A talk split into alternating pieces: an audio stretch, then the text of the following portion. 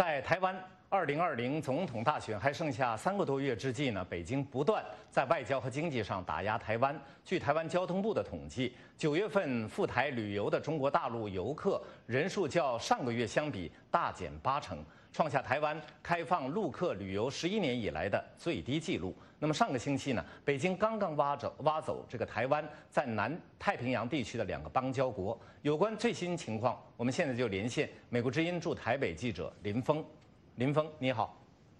嗯，许波你好。据台湾经济日报的报道，中国大陆赴台湾旅游人数急剧下滑。我们知道，北京方面从六月份就开始暂停了大陆游客赴台湾自由行的审批。那么你在台北都有什么观察？嗯，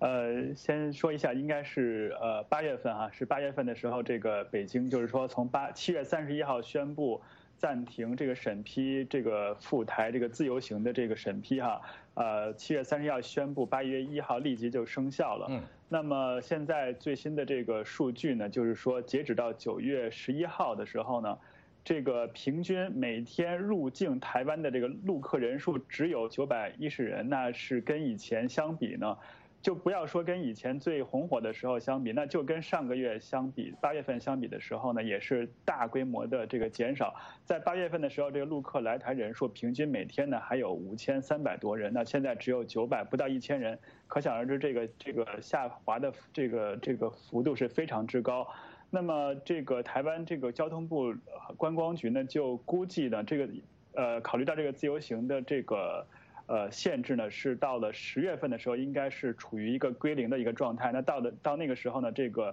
来台湾的大陆旅客呢就会更少了。嗯。那么除了这个自由行旅客之外呢，这个团客人数也是出现了下滑。那么中国国台办发言人马晓光最近在这个呃国台办的例行记者会上也证实了，就是说团客人数也是受到了影响。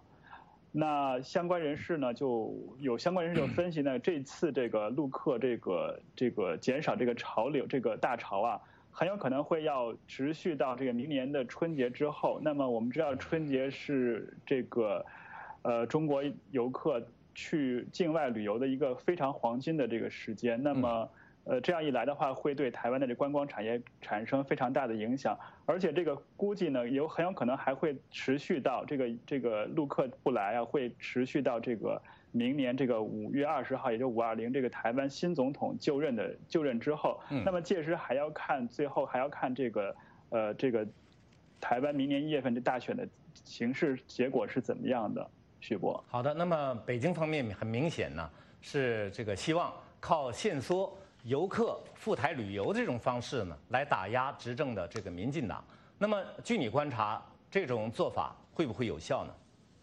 嗯，这种做法实际上只能说，目前来观察的话，是对这个相关的这个业内人士呢，是比如说，呃，观光人、观光界的，还有就是专门接待这个大陆、中国大陆游客的这些。呃，直接相关的行业会产生很明显的影响。另外还有比如说这个计程车司机等等，他们会受到很大的一个比较大的一个冲击。但是这些人会不会到时候明年会在这个大选中，明年一月份的大选中把投把这个选票投给国民党或者是其他政党的候选人，现在还有待观察。那么毕竟来说的话。呃，这个观光产业对台湾经济的贡献大概是大大概是百分之五的这样的一个水平，所以说观光产业当然是给大家很直观的一个，